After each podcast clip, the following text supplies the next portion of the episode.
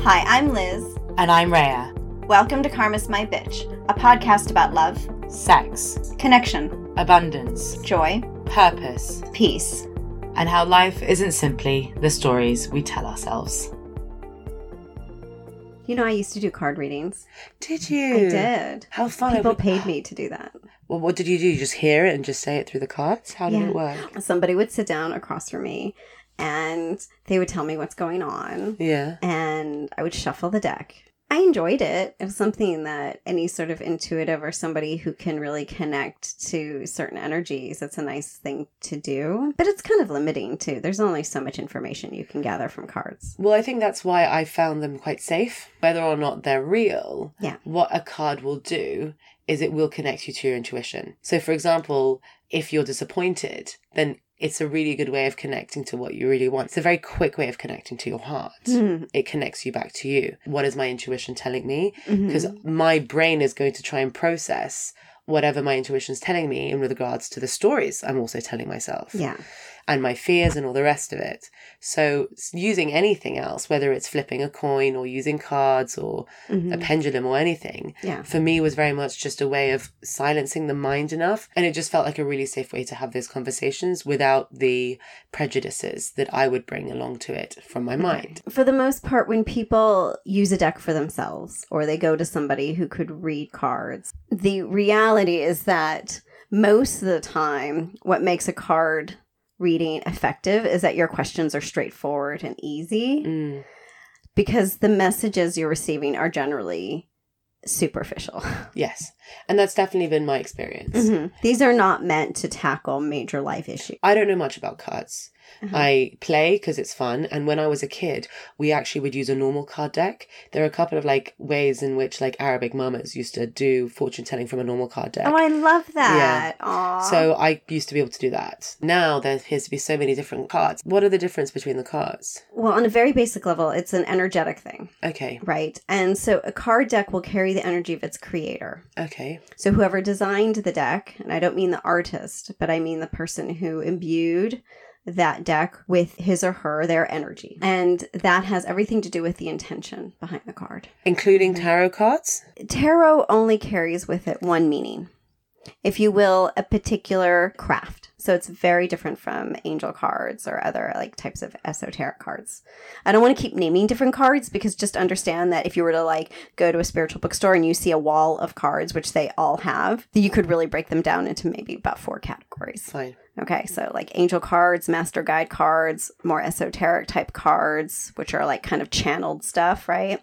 And then tarot cards. So tarot cards are very different because they've existed for a very long time and they work with the magic realm, which is tied to the Davic realm. So the Davic realm is ruled by the Devas, and the Devas are responsible for what shapes our physical reality. You sort of experience the Davic realm in nature. And so just as tarot cards tap into Davic realm, angel cards tap into the angelic realm. All those different realms carry with them a different vibration. So as you can imagine, the Davic realm within the sort of hierarchy of realms and of cards the Davic realm will be the lowest one relative to the other ones. Above them would be the esoteric cards. Above that would be the master guide cards.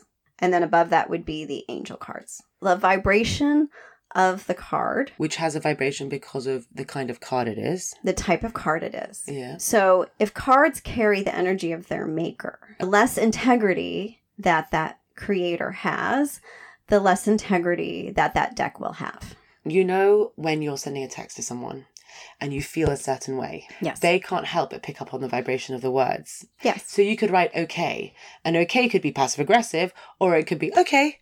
And how you've written it is almost often how it's read. Yeah. Although how you how you read it is often how you're feeling itself, right? Yeah.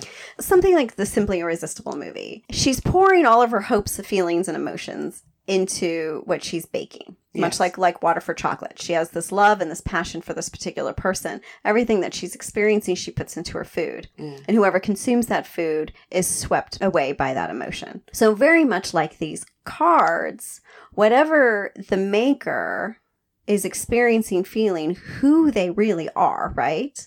To their very core is expressed in that deck. And will that have an impact on the kind of messages you get? then? Oh, absolutely. Why? Absolutely.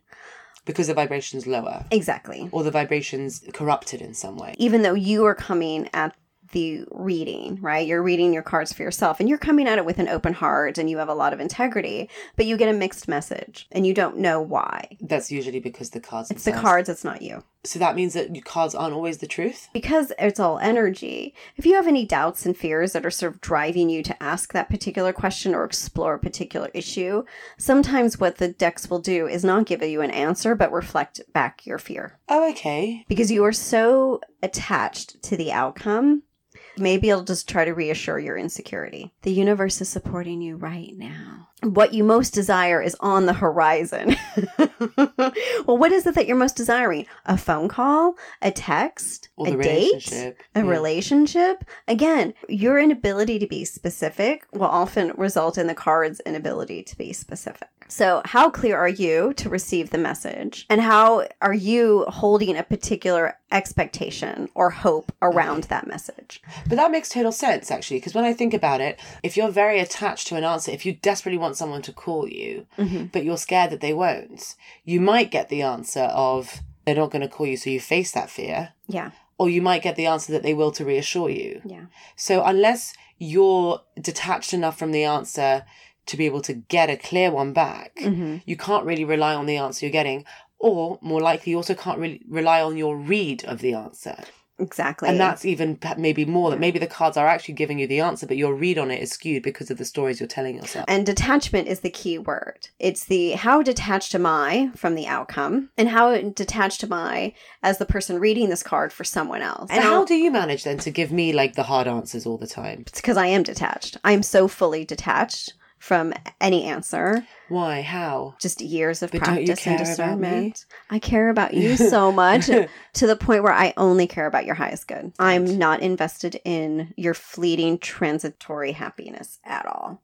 when we're looking at fate and destiny Mhm. and moving into kind of away from that right wrong, Mm-hmm. Yes. which we call separation. Exactly. Mm-hmm. Separation between right and wrong, good and bad, Yeah. to a place of where everything just is, and your highest good will always be what ends up happening at the end. Precisely. then that is a detachment because as you start connecting further to yourself and as you start appreciating that things happened that were shit but actually were for your highest good, stop being afraid of the pain. Hmm. So that allows you that detachment because if it's going to blow up, it's going to blow up. Hmm. But there'll be a reason why it blows up. This could be a lesson or this could be something that's not a lesson. I don't know. Right. But I'm not going to learn it unless I just do it. Yeah, because it's all about fear. How much fear do you hold? The more fear you hold, the less you will be able to use anything, like any kind of card, pendulum, any sort of method. Yeah.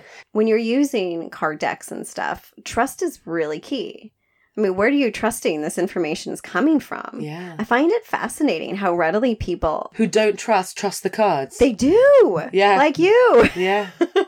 That's actually really interesting. I don't trust, but I'll trust. Yeah, but It if you is don't, I interesting. because it's you're, you're never blanket not trusting. When you have issues with trust, you are trusting, but you're just trusting it's going to go wrong.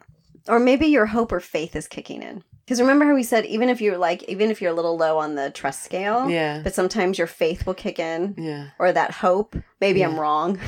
but I do find it fascinating how readily people will want to receive a card reading, not really even knowing who's conveying the message. We have an energy field. Extends six feet. Sometimes we can have various energies within that field that don't necessarily have our highest good in mind. And that's what we would call interference. And so the other challenge that we might face with card readings, you know, is we're sort of just playing around with energy. It's kind of the Ouija board. What are you really trying to get from it? Who are you trying to contact with this? Because interference does not have our highest good. Now, as we understand, as we move into fifth dimensional consciousness, which is oneness consciousness, which is a higher vibration than Which- we which ever is- experienced in 3D. everything just is, and we're all moving towards our highest good. Yes, very well said. That would sort of make, in general, cards unnecessary and irrelevant. For a deck like tarot that deals in a much lower vibration than other cards, most definitely obsolete. Even if we're moving into a place where there's no right or wrong, and everything just is, surely that means that people are more detached, so they're able to be clearer about what they're asking, and they're able to get answers. But they're also so connected that they won't need answers. because what they'll They just will know- have fewer questions. So, but they'll also the questions will be bigger. So, for example, instead of questions like "Am I going to get hurt? Are they going to call me? Are they going to text me?" Questions become "Can I trust this person? Are they the person?" They become much bigger questions. Yeah. right? Yeah. In 5D, even that will be considered a less big question. Oh, Right? okay. Yeah, no, in 5D, the issues are not issues as much as I'm going to explore my truth.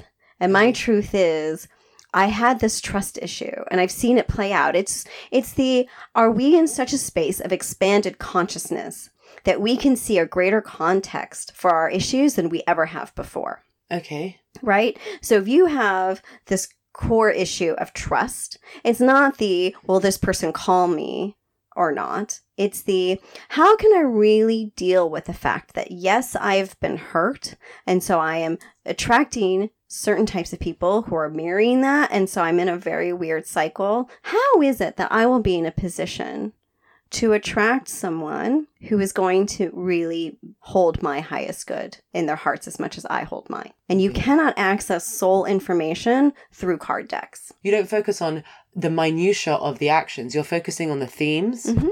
The bigger picture, the way bigger picture than we've ever been able to see. And again, that takes a much more expanded consciousness that 5D enables. And you, you consider that these cards were all created in third dimensional reality, in separation, when we've been holding in polarity.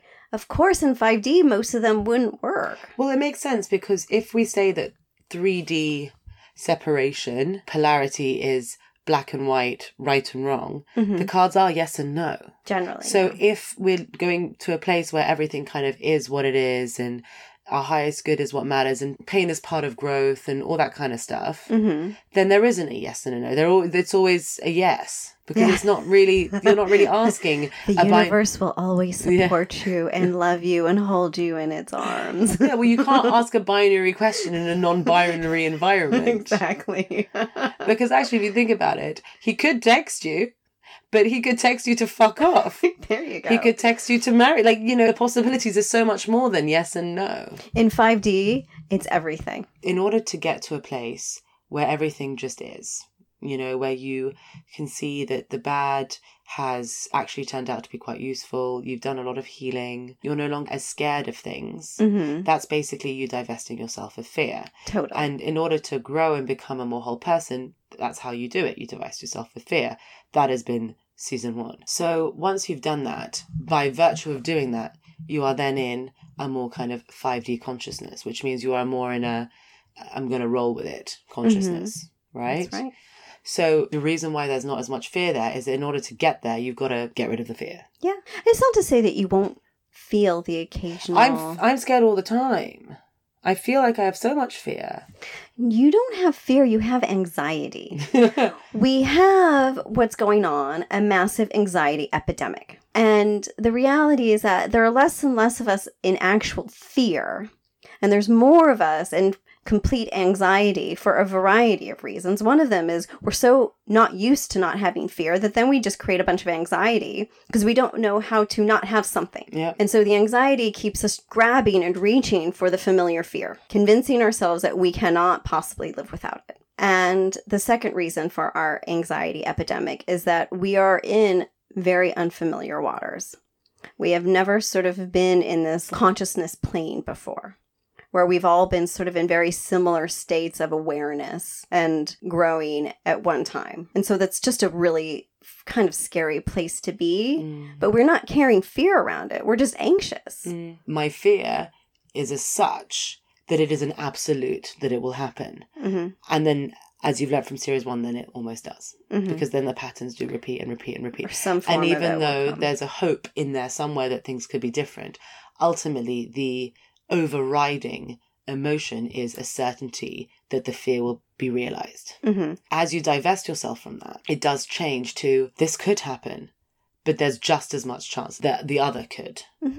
And I believe that both are just as possible. Exactly. Everything is possible. Yeah. And I noticed that definitely in my own self, Mhm. kind of thinking things like, oh, it definitely is this. Oh, no, it definitely is this. Oh, no, it could be either. Oh, I just don't know. Or something. Uh, Yeah, There could Uh, be, a, be- an option C that you're not aware of. exactly. Mhm. I definitely have noticed in my own personal experience that I'm trying to still go back into those boxes a little bit. But they don't fit. And yeah, nothing quite fits. no, no. But I'm trying to because that's where I feel safe. Yeah, absolutely. We're all trying to land somewhere Yeah. because we don't feel safe right and we're now. using the cards often to anchor us. Oh, absolutely. When actually, the irony is the more unfamiliar it's going to become, then less and less they'll be useful. there isn't really going to be a card deck out there that's going to function properly for people as it's meant to, as was intended by 2021. So go ahead and bust them out and have card parties and read them to your heart's desire. And you can continue to enjoy them after As a game. as a game, but they're not going to get you where you need to go. Because the only way you're going to get to where you need to go is by looking inside of yourself and asking yourself, what am I scared of? Mm-hmm. that I have gone outside of myself Yeah. for an answer? Yeah. Is it because I just don't see something clearly enough? Mm-hmm. Will that be solved by just giving it a little bit more time? Mm-hmm. Or am I lost?